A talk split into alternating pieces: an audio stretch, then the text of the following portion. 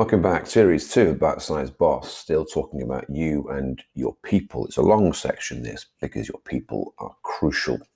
There's a wonderful moment when Mozart in the film Amadeus does his first piece of work for the monarch that who, who commissioned it. At the end of the performance, the monarch comes on stage to congratulate Mr. Mozart, but says there was something not quite right about your piece of music. And they couldn't quite put his finger on it until someone said, Too many notes, sire. Oh, yes, that's right. Too many notes, Mr. Mozart. It's one of those little key phrases that shows just how untalented people were around him and how much brilliance Mozart had.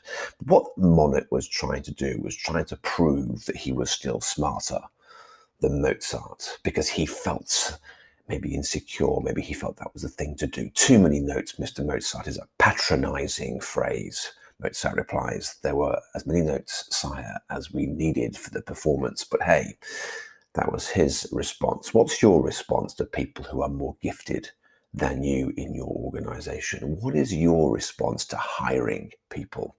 I can't remember which organization it was, but they have a mantra hire smarter people than the leaders. You should hire smarter people than you. Do not be intimidated by the sheer brilliance of the people you look for. You are not there to do everyone's job perfectly. You are there to see the organization advance.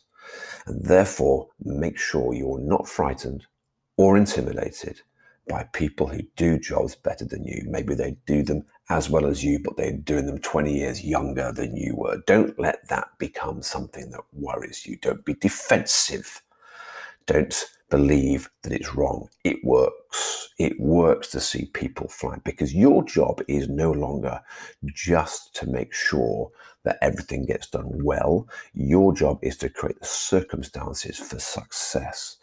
And sometimes that means taking people on who've got more gifts than you, but you've got the gift of creating the right team, the right atmosphere, the right direction, and then their creativity and their ability can fly. That's what you're there for. You're not there to do everyone's job better than they do. And we've talked previously about the grave error of trying to impose how you used to do the job on the person that is doing the job now, and that can really erode trust, and it just becomes a, a, a, the wrong kind of atmosphere in the working place. So, don't really don't take on people who are less good than you. Don't take on people that you think will need you, who will look up to you, for whom you can become a comfort blanket. You take on people who will fly. You take on people who will make you feel slightly uncomfortable because they're so good at what they do. But that's the way your team flies and grows and becomes better. The You and Your People series continues apace with lots of these thoughts about how best to use people and develop people and get the best out of your people, how to avoid certain pitfalls. I've been bite sized boss talking about what is possibly the most complex part of your role, which is the human beings around you and in your team.